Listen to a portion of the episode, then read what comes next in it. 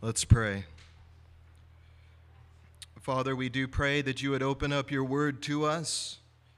We pray, Father, that by the enablement of your Spirit we may behold not only the past Christ of history, but the living Christ reigning in glory.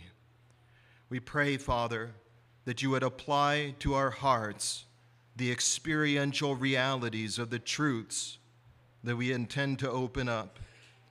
Grant us, Father, grace to preach, grace to hear, grace to believe, and grace to live. In Christ's name, amen.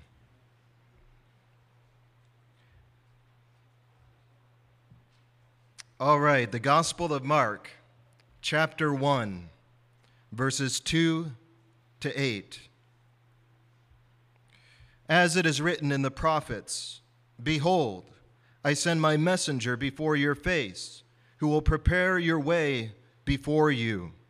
The voice of one crying in the wilderness, Prepare the way of the Lord, make his paths straight.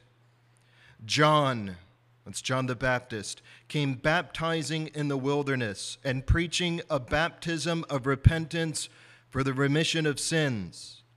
Then all the land of Judea and those from Jerusalem went out to him and were all baptized by him in the Jordan River, confessing their sins. Now John was clothed with camel's hair and with a leather belt around his waist, and he ate locusts and wild honey. And he preached, saying, There comes one after me who is mightier than I, whose sandal strap I am not worthy to stoop down and loose. I indeed baptize you with water, but he will baptize you with the Holy Spirit. Well, we come now to the prologue of the Gospel of Mark. And as Mark opens up this masterful story about the life of Jesus, this great drama of redemption, he sets the scene in the wilderness. Not in Jerusalem, which was a place where God had promised to make his presence dwell, not in the schools of the prestigious rabbis, where scholars debated about the most profound biblical truths and not in the synagogues, where the scribes and Pharisees taught every Sabbath from the seat of Moses. But he begins in the wilderness. And this is not what we would expect. John inaugurates the announcement of the kingdom of God in the wilderness. Jesus is baptized and tempted in the wilderness. Numerous times in the prologue of Mark's gospel, he uses this word wilderness to call attention to this setting. And so the question is well, why the wilderness? Well, the gospel account is drawing from the book of the prophet Isaiah, having in mind the background of God's great dealings in the book of the Exodus. Isaiah's vision of the redemption and restoration of Israel says that there will be a new beginning, a new creation, and a new exodus that would transpire from the wilderness. And the wilderness would be transformed by God's personal presence. We see that in Isaiah 41, 18 and 19, Isaiah 44, verses 3 to 4. We see it in the book of Ezekiel and the book of Jeremiah. And Isaiah 43 19 says, Behold, and this is God talking, I will do a new thing. Now it shall spring forth. Shall you not know it? I will even make a road in the wilderness and rivers in the desert. God's doing a new thing. And when he says that, he's not just saying he'll do something that he's never done before, but what he's saying is that he will operate by his great and supernatural power in order to perform the work of a new creation. And the road that he's making in the wilderness is not just an ordinary road, It's the highway of holiness. It's the highway of the great king. It's a way that's prepared, a road that's paved, as it were, for God Himself and His majesty and personal presence to come and visit His people. Isaiah 43 21, in the same context, says that there will be a recreated Israel a new people generated by the saving and creative power of God. He says, This people that I have formed for myself, they shall declare my praise. And that word formed in the Hebrew, yatsar, is the same word used in Genesis chapter 2 and verse 7, where it says that the Lord God formed, Yatsar, he formed man out of the dust of the ground and breathed into his life the or breathed into his nostrils the breath of life, and man became a living being. Isaiah is purposefully using that same Hebrew word in order to indicate that the end time new creation would inaugurate in the wilderness. The final end time exodus of the people of God would begin in the wilderness.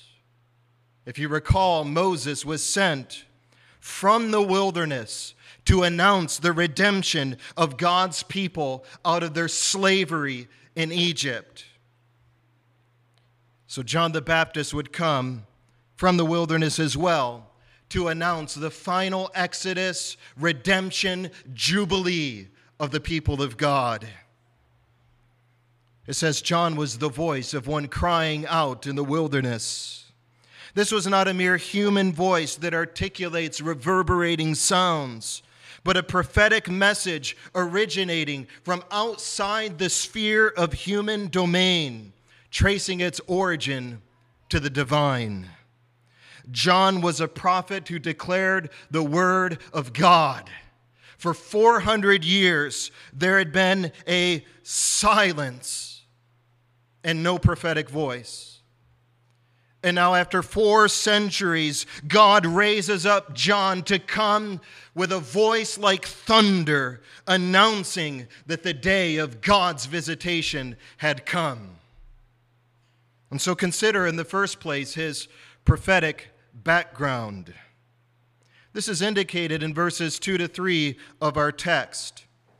As it is written in the prophets, Behold, I send my messenger before your face, who will prepare your way before you.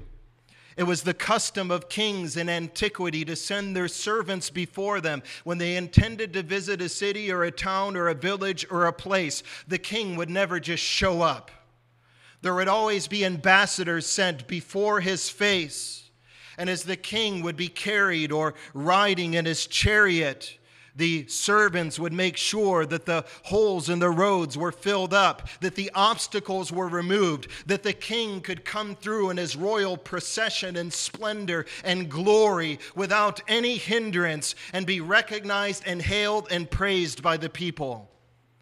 John is singularly chosen as the personal ambassador of the King of glory.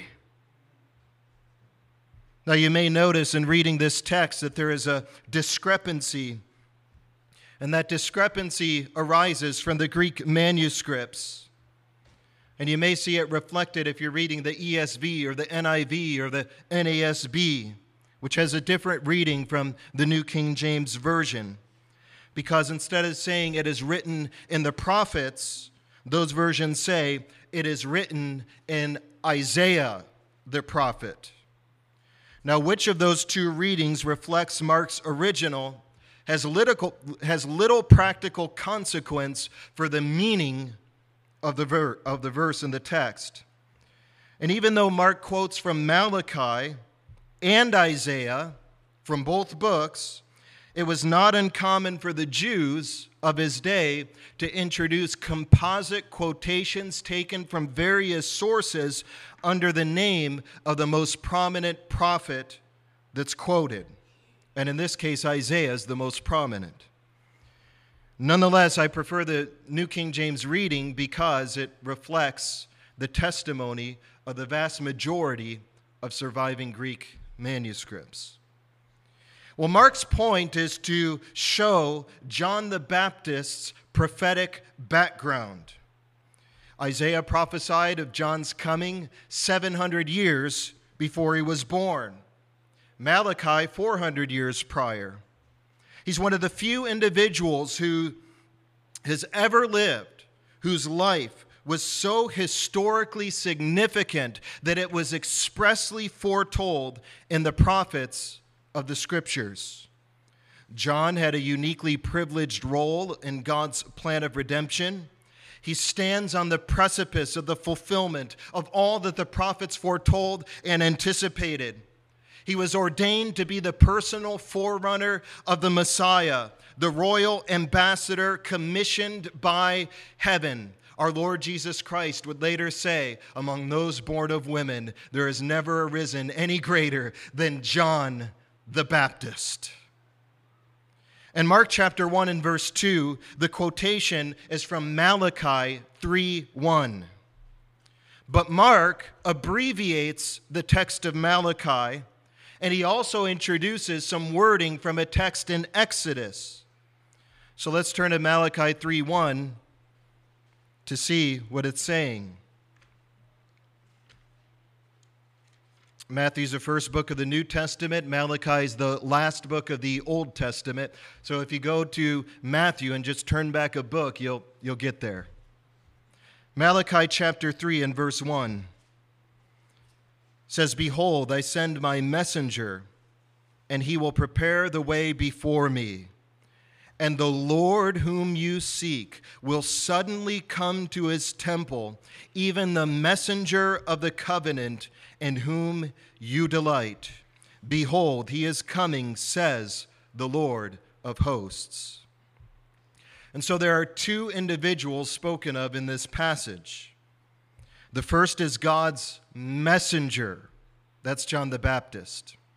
The second is the Lord, who is identified as the messenger of the covenant, who suddenly comes to his temple to take up his throne and reign in the midst of Israel. The Ark of the Covenant was spoken of as the footstool of God's throne. The temple structure itself is representative of the reign of God as king in the midst of his people. And so the messenger comes to prepare the way for the Lord himself, who shows up in order to assume his throne in the midst of the people of God.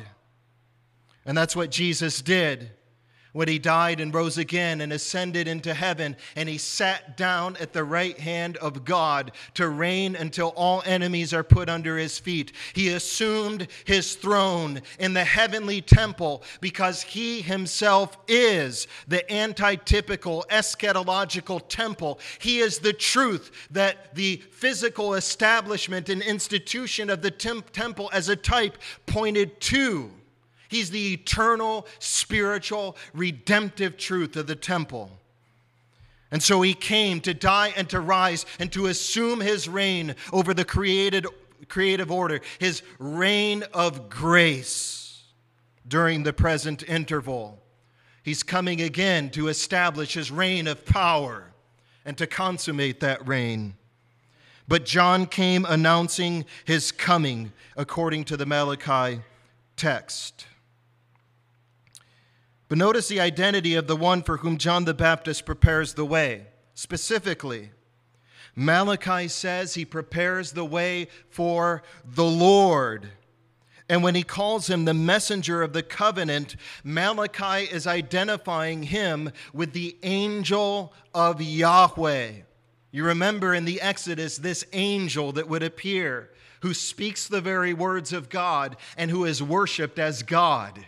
This is the angel from the burning bush who told Moses, Take off your sandals from your feet because you're standing on holy ground. You dare not approach me except with a humble disposition of worship that properly extols the greatness of my name. Because this was no ordinary angel, this angel was God. That's the one for whom John the Baptist prepares the way. Hence, the angel of the covenant of the Exodus is none other than the pre incarnate Logos of God, our Lord Jesus Christ, prior to the days of his flesh. And so when Mark quotes Malachi 3:1 and applies it to John the Baptist and Jesus, he is situating these two individuals in relationship to one another according to their scriptural identity. And that's the point that he's seeking to make. He's identifying John as a man, a mere man, and a great prophet, but a mere man. John is the forerunner of God, the Messiah. And he's identifying Jesus as not only the Messiah, the son of David, after the line of David, but he's identifying Jesus as Yahweh God himself. And so this is a clear declaration of the deity of the Lord Jesus Christ. In fact, the first three verses of Mark's gospel contain three declarations of the, de- the deity of Christ.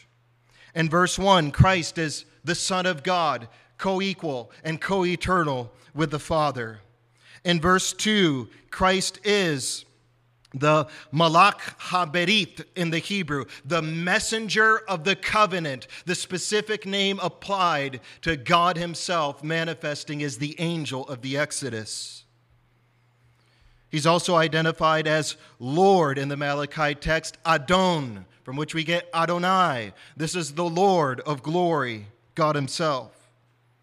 And then in verse 3, Mark quotes Isaiah chapter 40 and verse 3 and there he says he is the Lord.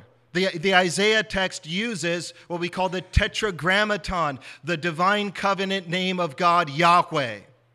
And so Jesus is the Son of God. Je- Jesus is the angel of Yahweh. Jesus is the Lord Adonai. And Jesus is Yahweh God. He is the one true God, the second person of the Trinity.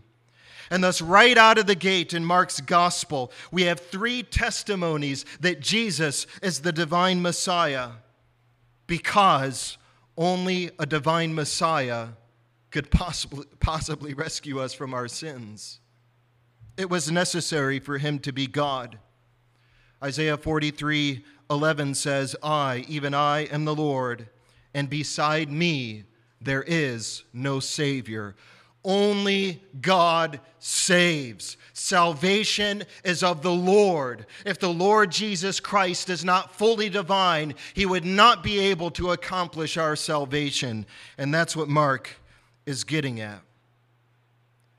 It was fitting for Mark to quote the prophet Malachi because Malachi speaks of the coming of Elijah the prophet before the day of God's visitation. Malachi chapter 4 and verse 5 says, Behold, I send you Elijah the prophet before the coming of the great and dreadful day of the Lord. You know, there's this phrase that, that reoccurs again and again in the prophets the day of the Lord, the day of the Lord. What's the day of the Lord? It's the day of God's sovereign, miraculous, personal, supernatural intervention into the ordinary course of history in order to accomplish salvation and, and judgment. And so the day of the Lord was inaugurated with the coming of the Lord Jesus Christ. This prophecy was fulfilled about Elijah the prophet and the coming of John the Baptist. And in Matthew 11 14, Jesus, speaking of John the Baptist, says, If you are willing to receive it, he is the Elijah to come. That's Mark's point in chapter 1, verse 6, where he calls attention to the peculiar garb and undomesticated habits of John the Baptist.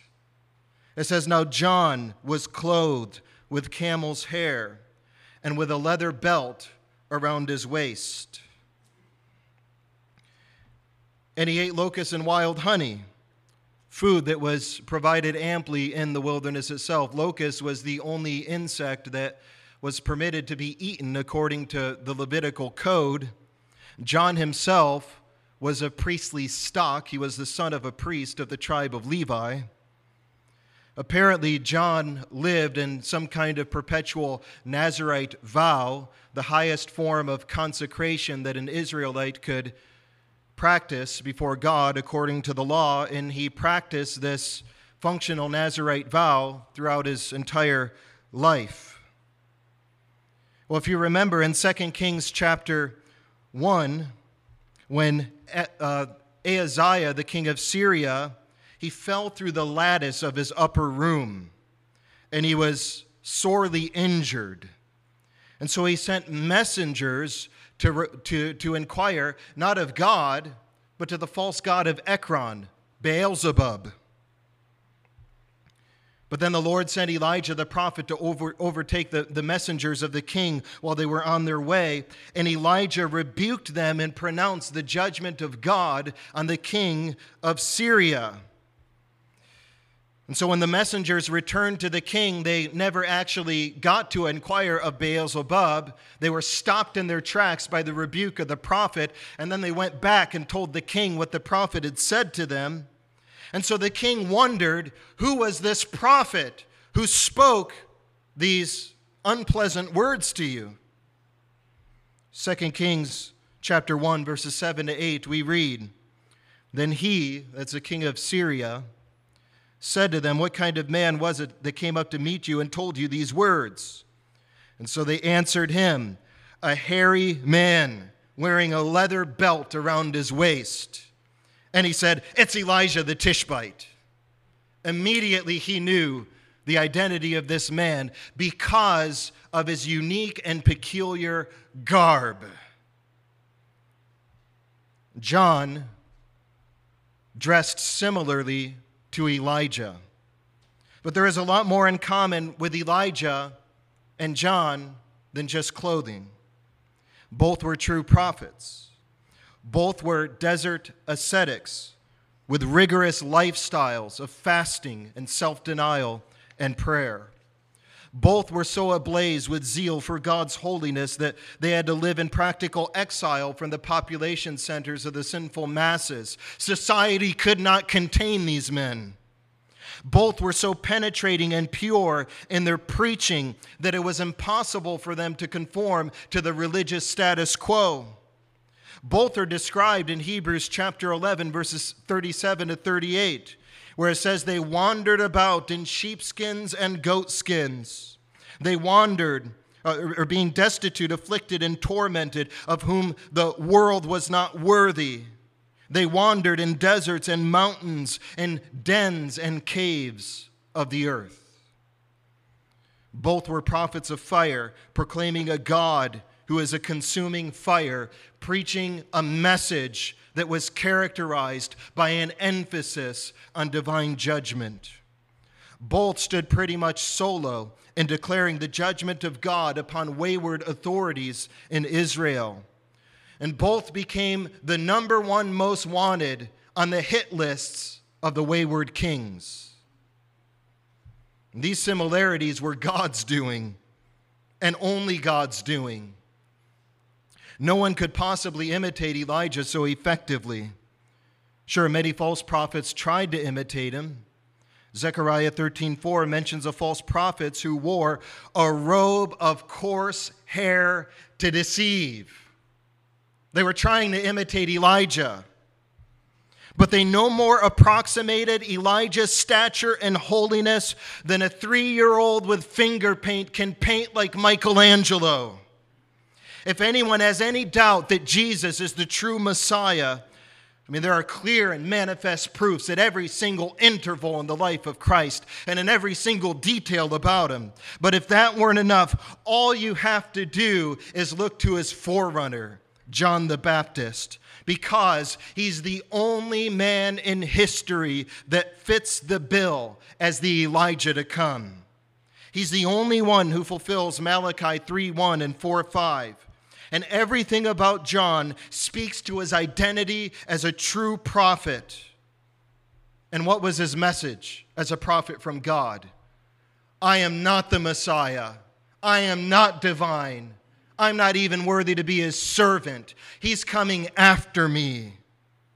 And so he came to prepare the way for him. John was of such an impressionable character.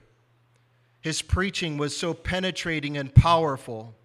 His prophetic insight was so sagacious into human nature and into the secrets of the hearts of men that many people in his own day thought that he was indeed the Messiah. Josephus says as much, that Jewish historian from the first century. Josephus actually wrote more about John the Baptist than he did about Jesus. John's impact on Israel was not small. It says in, the, in, our text that all Judea and Jerusalem went out to him to be baptized by the Jordan. Now, that's a hyperbolic statement, but what it's saying is that great multitudes flocked to hear John, and he did no miracle. It's not like he was performing signs and wonders. It's not like, like Elijah, he raised people from the dead, or like Jesus. John did no miracle, but everything he said about the Lord Jesus Christ was true, the scripture says. He prophesied with infallible prophetic insight, and it was a phenomenon. But this raises a question for us. As John came to prepare the way, how did he prepare the way? What must people do to receive the Messiah? What did they have to do in John's day? And what do we have to do in our day? And so that leads us to our second point his peculiar baptism. Verses 4 and 5 of Mark 1. John came baptizing in the wilderness and preaching a baptism of repentance for the remission of sins. John came in the spirit and power of Elijah, pronouncing the judgment of God upon the sinfulness of man. He confronted sin with prophetic boldness. He commanded repentance with divine authority. And the God who sent him commissioned him to command a provisionary ordinance that symbolized the only rightful response to his message. John came baptizing in the wilderness, preaching a baptism of repentance for the remission of sins. Now, this is peculiar. It was not customary for the Jews to baptize like this, much less for them to baptize multitudes of other Jews, much less Jews from Judea and Jerusalem who lived in proximity to the temple. If they wanted to get right with God, why wouldn't they go to the temple instead of going outside Jerusalem way into the wilderness? John's setting in the wilderness, as well as his baptism, was a blatant offense to the institutional religion of his day. It was a scathing indictment against the religious apostasy of the Jewish establishment. Although there was a remnant of Jews who were true believers, generally speaking, the religion of this Second Temple era had fallen into a corrupt combination of legalism and antinomianism. Jesus would later say in Luke 11 52, Woe to you, lawyers! Those were the experts in the law. They're not lawyers like the ones who stand in our courts today. These were the experts and scholars of the law of Moses. He says, For you have taken away the key of knowledge. You did not enter in yourselves. That is, they did not enter the kingdom of God through salvation. And those who were entering, you hindered. You hindered by distorting the truth of God and proclaiming a false gospel. And you know, the same pattern has often repeated itself throughout the course of church history. The same kind of dead religion prevails among most professing Christian circles today. In the first place, established Judaism had fallen into antinomianism.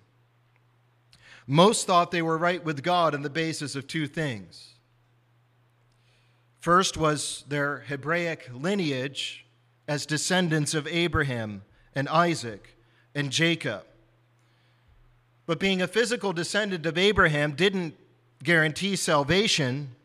And so we read in Matthew 3, verses 7 to 10, that when many of the Pharisees and Sadducees came out to John's baptism, he said to them, and notice his prophetic boldness, You brood of vipers, who warned you to flee the wrath to come? Therefore, bear fruits worthy of repentance. And do not think to say to yourselves, We have Abraham as our father. For I say to you that God is able to raise up children to Abraham from these stones. He says, Even now the axe is laid to the root of the trees. Therefore, every tree which does not bear good fruit is cut down and thrown into the fire that he says in verse 11, I baptize you with water unto repentance. And so, John's baptism demolished spiritual pride by calling for genuine repentance. He was teaching that nobody's born a true believer. There must be genuine conversion. Peter said in Acts 3:19, "Repent therefore and be converted, that your sins may be blotted out, so that times of refreshing may come from the presence of the Lord." The Puritan Richard Baxter said, "You must be made new men or you will be dead men." You may have heard the saying that God has many children but no grandchildren. Just because your parents are believers doesn't mean that you're automatically a child of God. You must be converted by the power of the new birth. The Jews also confided in their profession of the Shema from Deuteronomy 6 4. Hear, O Israel, the Lord our God, the Lord is one. Every day they would pray that prayer. Every day they would confess it out loud, oftentimes numerous times a day, at least three times during the hours of prayer. They also made these little phylacteries, of which Moses is absolutely silent, of which the whole Word of God is absolutely silent, except in describing the traditions of the Pharisees. Phylacteries were little, little boxes, often made out of leather, and you would open them up and inside, the Jews, they would write the Shema. And they would fold up this little paper like a scroll, and they would put it inside their phylactery, and they would close it, and then they would wear it. It had like a strap, like a belt, and they would wear it around their foreheads or around their left forearm in order to show everybody how pious they were. But they confused the profession of faith with the possession of faith. They professed to believe in God, but they were like what Paul describes in Titus 1:16 that although they profess to know God, in works they deny him, being abominable, disobedient, and disqualified for every good work. Their religion was of the head, but not of the heart. Like George Whitefield said, he said, multitudes of professing believers miss heaven by just 18 inches, the distance between their head and their heart.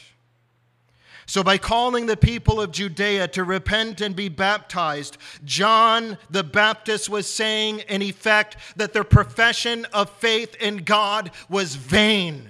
It was an empty profession that did not profit the soul. Faith that does not evince the fruit of repentance is a dead faith, and it does not avail to eternal life. Jewish religion had also become terribly legalistic, not only antinomian, but legalistic. Mark talks about this in chapter 7, verses 3 to 4 of his gospel account says, For the Pharisees and all the Jews do not eat unless they wash their hands in a special way, holding to the tradition of the elders. And when they come from the marketplace, they do not eat unless they wash. And there are many other things which they have received and hold, like the washing of cups, pitchers, copper vessels, and couches. But these were the traditions of men that had no warrant from the Word of God. The Jews prided themselves in such externalisms but they ignored the greater importance of the internal condition of the heart.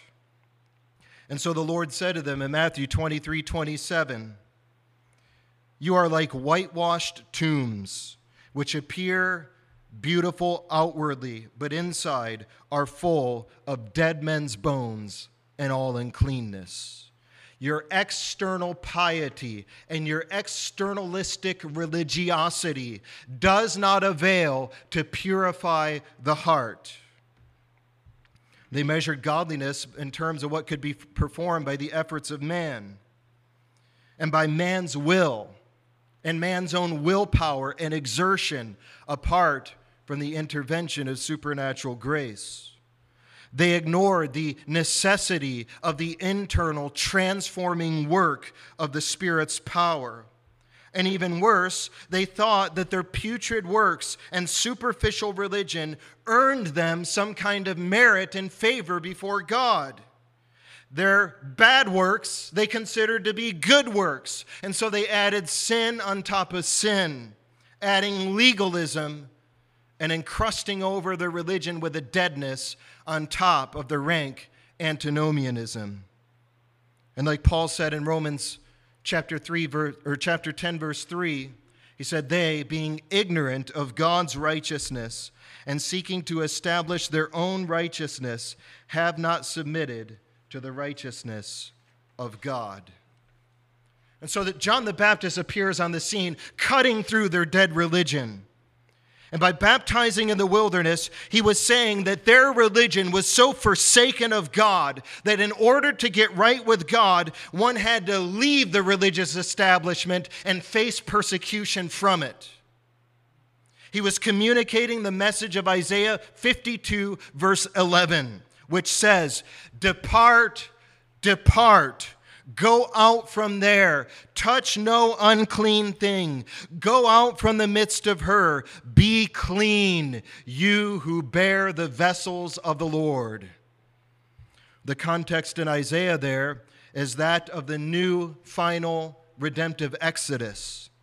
John was basically saying that Jerusalem had be, become as corrupt as Egypt and that the new Exodus, inaugurated by the coming Messiah, would free the people from the idolatrous false religion as they were led out into the wilderness to follow God. Now, there was no overt idolatry among the Jews during the Second Temple era. They learned that lesson quite well from the Babylonian exile and the years of captivity. And so when they came back to Jerusalem and Judea, there was no statues and overt images of idols among them. And yet, when the Lord Jesus Christ told the Pharisees, In vain this people worships me, teaching the traditions of men, He's quoting from Isaiah the prophet. And in the context of Isaiah the prophet, God is denouncing, denouncing the idolatry of the people. And so Jesus is saying to the Pharisees, Your religion is idolatrous. You are worshiping God in vain. And John is announcing, in effect, the same thing by baptizing in the wilderness. He's saying you have to depart from false religion. You have to de- depart from idolatry. You have to depart from your sins and forsake them and renounce them. You have to come out from the midst of them and be clean, says the Lord. You who bear the vessels of the Lord. That's speaking of the priests. And God is conceptualizing all his people here as a royal priesthood redeemed by Christ for his glory. But there's more to it than that. John's baptism was unique. It was different from Christian baptism but it was also the precursor to it. Some scholars insist that the word that occurs in our text here, baptisma, in the Greek in the singular, translated baptism, that it's a uniquely Christian word. They say it only appears in writings of the New Testament and then in the writings of Christians after the New Testament. R.T. France says its first occurrence in Greek literature is the New Testament itself. And so John's baptism was a new thing. It was a new ordinance ordained to inaugurate the coming of the new king. It had only one parallel in his day. It was a new thing, but it had a parallel, and only one parallel. Although the Jews practiced various ceremonial washings, the closest parallel to the baptizing of John the Baptist was the baptism of proselytes in water. Proselytes were Gentiles or Hellenistic Jews that did not come up as faith, with faith in the God of Israel. And they desired to be converted to God. And so they would be immersed in water as a testimony that they had renounced their old pagan religion and that they were being cleansed in order to worship God truly and purely. Proselyte baptism was a recognition of their past sinfulness and a testimony to their present repentance.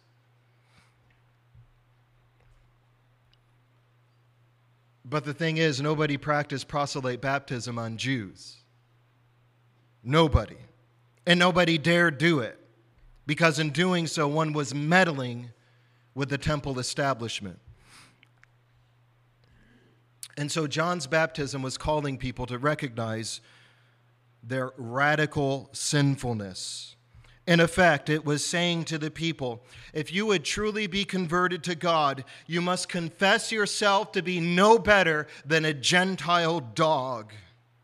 In spite of your profession of faith, irrespective of all your religious deeds. You are in the same condition before God as a pagan and idolater. There is no merit in you, there is nothing good in you. You must renounce yourself, renounce your works, and renounce your dead religion. You must be cleansed not only of your sins, but also of your inherent sinfulness, just like a Gentile would and you must take on a new identity, and you must endeavor after a radically different pattern of life. That's what his baptism was announcing.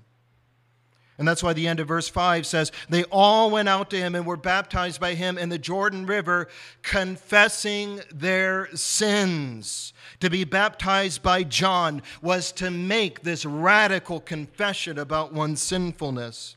It was to announce that the only way you could possibly get right with God is if He freely forgives your sin for His pure mercy's sake. And of course, the self righteous were too proud to repent. They were too proud of their vast learning. They were too proud of their feigned piety. They were too proud of their religious attainments. And so John's message comes as a two edged sword. He preaches salvation to the penitent and judgment to the impenitent. So, note in the third place his preparatory message. His preparatory message. All four gospel accounts stress that John came with a preparatory message to prepare people's hearts to receive Jesus. Mark doesn't talk about John's emphasis on the coming judgment except by way of inference with the baptism of the Holy Spirit and its implications for the ungodly. But Matthew and Mark do lay emphasis on, God, on, on John's preaching of judgment. In Matthew 3:12, John says about the coming one. Here he's making a sharp distinction between true and false believers. And he says, His winnowing fan is in his hand, and he will thoroughly clean out his threshing floor and gather his wheat into the barn, but he will burn up the chaff with unquenchable fire. Wheat and chaff, of course, would be contained together when the plant was harvested. And to separate them, men in the ancient world would gather the wheat on top of a hill or on a threshing floor. And they would take fans or forks, and with the fork, for instance, they would thrust the fork into the wheat and they would throw it up into the air, and they would keep hurling it up into the air because the chaff was lighter than the wheat, and So the wind would catch the chaff and it would blow it downwind in order to accumulate in a pile. And then, after the sifting process do- was done, the, the wheat would be gathered into a barn or a storehouse, and the chaff would be gathered together in heaps and burned. This is what John says Messiah will do with all mankind. He will sift out the wheat from the chaff. He comes preaching a discriminating gospel, distinguishing between true and false believers in God. He will gather his elect, and he will separate the chaff, and he will burn the chaff with unquenchable, everlasting fire. The eschatological day of the Lord had inaugurated, in other words. God's presence was to be manifested and applied in judgment and salvation, just as the prophets had foretold.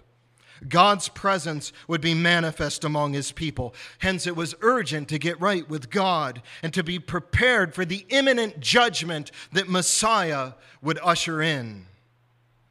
John's preaching, therefore, shows what must be an indispensable element of all true gospel preaching, distinguishing between true and false grace, between true and false believers, between true and false religious experience.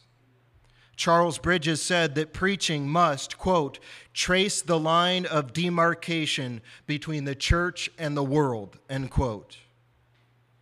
He points to the biblical testimony that distinguishes between two classes of people by many different descriptors. But I quote, he says, they're described by their true state before God as righteous and wicked, Proverbs 14:32. They're described by their knowledge or ignorance of the gospel as spiritual or natural men, 1 Corinthians 2:14 to 15. They're described by their special regard to Christ as believers or unbelievers, Mark 16:16. 16. They're described by their interest in the Spirit of God, being either in the Spirit or not having the Spirit of Christ, Romans 8 9. They're described by their habits of life, walking after the minding of the things of the Spirit or the things of the flesh, Romans 8 1 and 5. They're described by their respective rules of conduct, the Word of God or the course of this world, Psalm 119 105. They're described by the masters whom they respectively obey, whether the servants of God or the servants of Satan, Romans 6:16. They're described by the road in which they travel, the narrow or the broad road, Matthew 7:13 to 14. And they're described by the ends to which the roads they are traveling carry them, whether to life or death, to heaven or to hell, Matthew 25:46. So we should each ask ourselves, that's the end of the quote.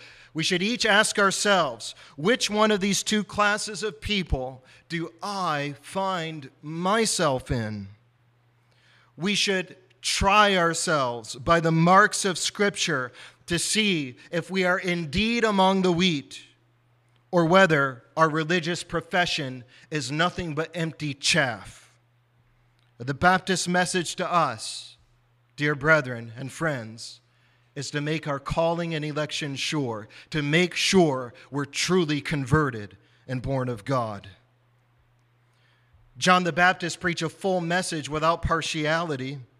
He preached the good news in the light of the bad news, salvation as well as judgment, God's goodness as well as his severity.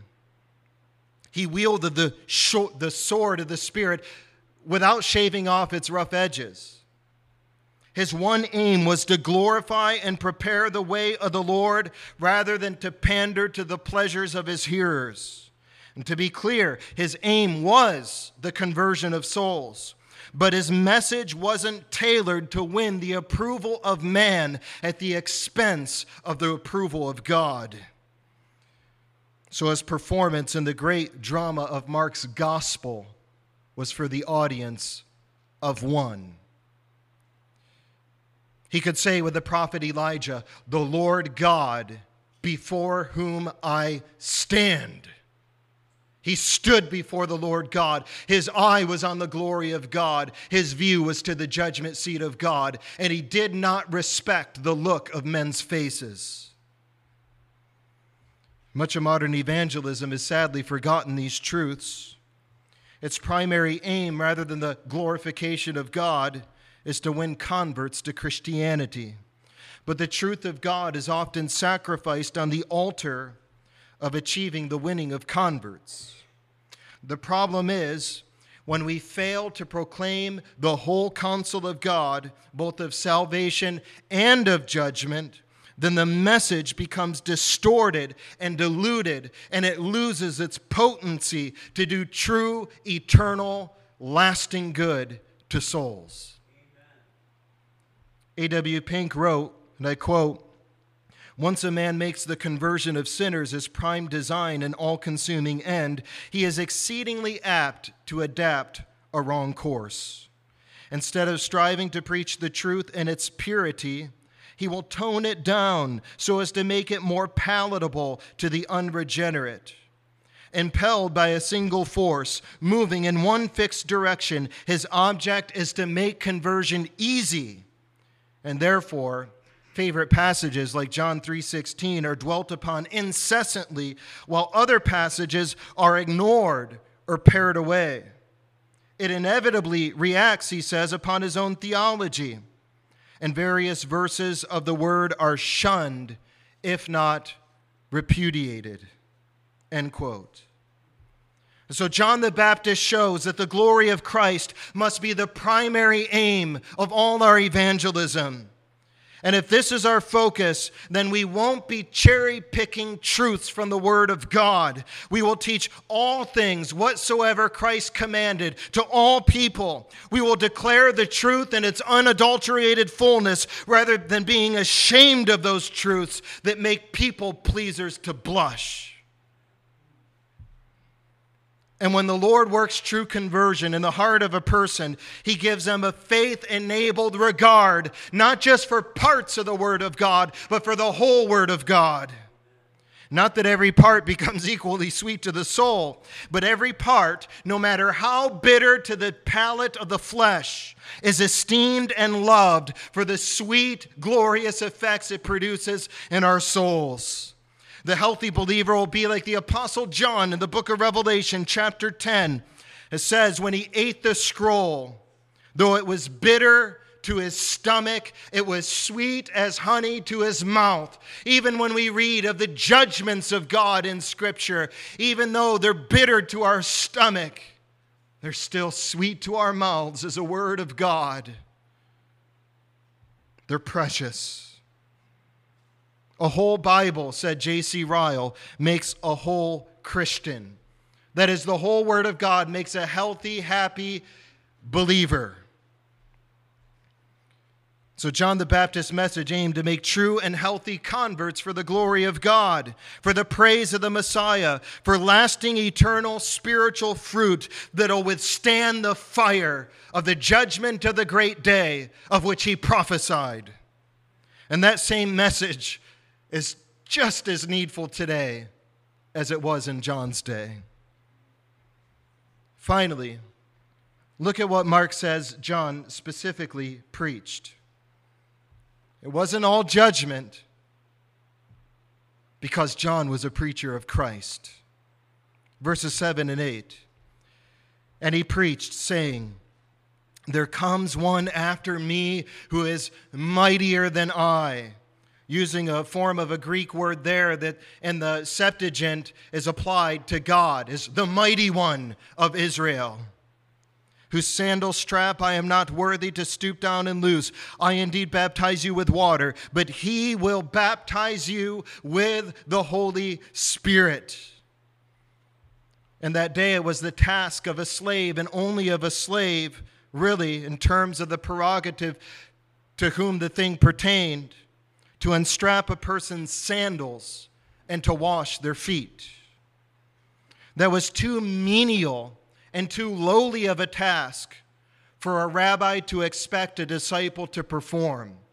There's actually extant literature surviving from that era where rabbis debate What deed is too low for a disciple to perform for his rabbi? And they said, The only thing that's too low is for the disciple to unstrap the sandals and wash his feet.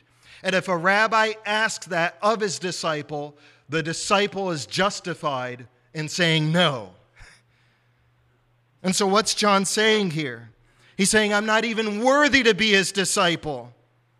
Indeed, I'm not even worthy to be his slave. A declaration of the matchless majesty of the Lord Jesus Christ, of the infinite dignity of his person, of his unexcelled, unsurpassed glory. Later, Peter would take that further and he would say, I'm not even for the Lord to unstrap my sandals, as it were, and to wash my feet. This isn't because Peter and John the Baptist had low self esteem. Rather, they understood who Jesus is and they esteemed the greatness of his person to such a degree that the brightness of his glory caused their own relatively much lesser glory as image bearers of God to fade away in comparison. So there's a fourth declaration of the deity of Christ in the Gospel of Mark, calling Jesus the mighty one, the one who's mightier than me. That even though I, John the Baptist, am the greatest of the order of the prophets, I'm not even worthy to wash his feet. No prophet would say that about a mere man, but he says it about Christ. Fourth declaration of deity. And the fifth declaration of the deity of Christ is found in the last phrase of verse 8 He will baptize you with the Holy Spirit. The background to this is in the prophets, who stress the prophetic hope that in the last days God would pour out his spirit on his people. You can go back into the prophets and look at all the texts that promise that, and every single one that indicates the agent who is pouring out his spirit, his spirit, in every case that agent is God. Like Isaiah 32 15 until the Spirit is poured out upon us from on high, and the wilderness becomes a fruitful field, and the fruitful field is counted as a forest. And so, from the prophet's perspective, when the kingdom of God comes, it's because God Himself visits His people. The Father who sends the Son, the Messiah, baptizes with the Holy Spirit. This is the fullness of the triune God displaying his glory for the admiration and salvation and judgment of mankind. God is the one who visits his people. God is the one who pours out his spirit on the thirsty ground. God floods his people with the effusion of the spirit to make them to flourish with spiritual life and fruitfulness and hear that God has come to us in Jesus Christ. So, in the first eight verses of Mark's gospel, we have five clear declarations of the deity of the Lord Jesus Christ. You think there might be a point that he doesn't want us to miss? I close with a quote from J.C. Ryle. Let us ask ourselves, as we leave the passage, he says, how much we, by practical experience of the truths, do we know of what John preached? What do we think of Christ? Have we felt our need for him? Have we fled to him for peace? Is he king over our hearts? And is he all things to our souls? What think we of the Holy Ghost? Has he wrought any work in our hearts? Has he renewed and changed them? Has he made us partakers of the divine nature? He says, life or death depend on our answer to these questions. Let's pray.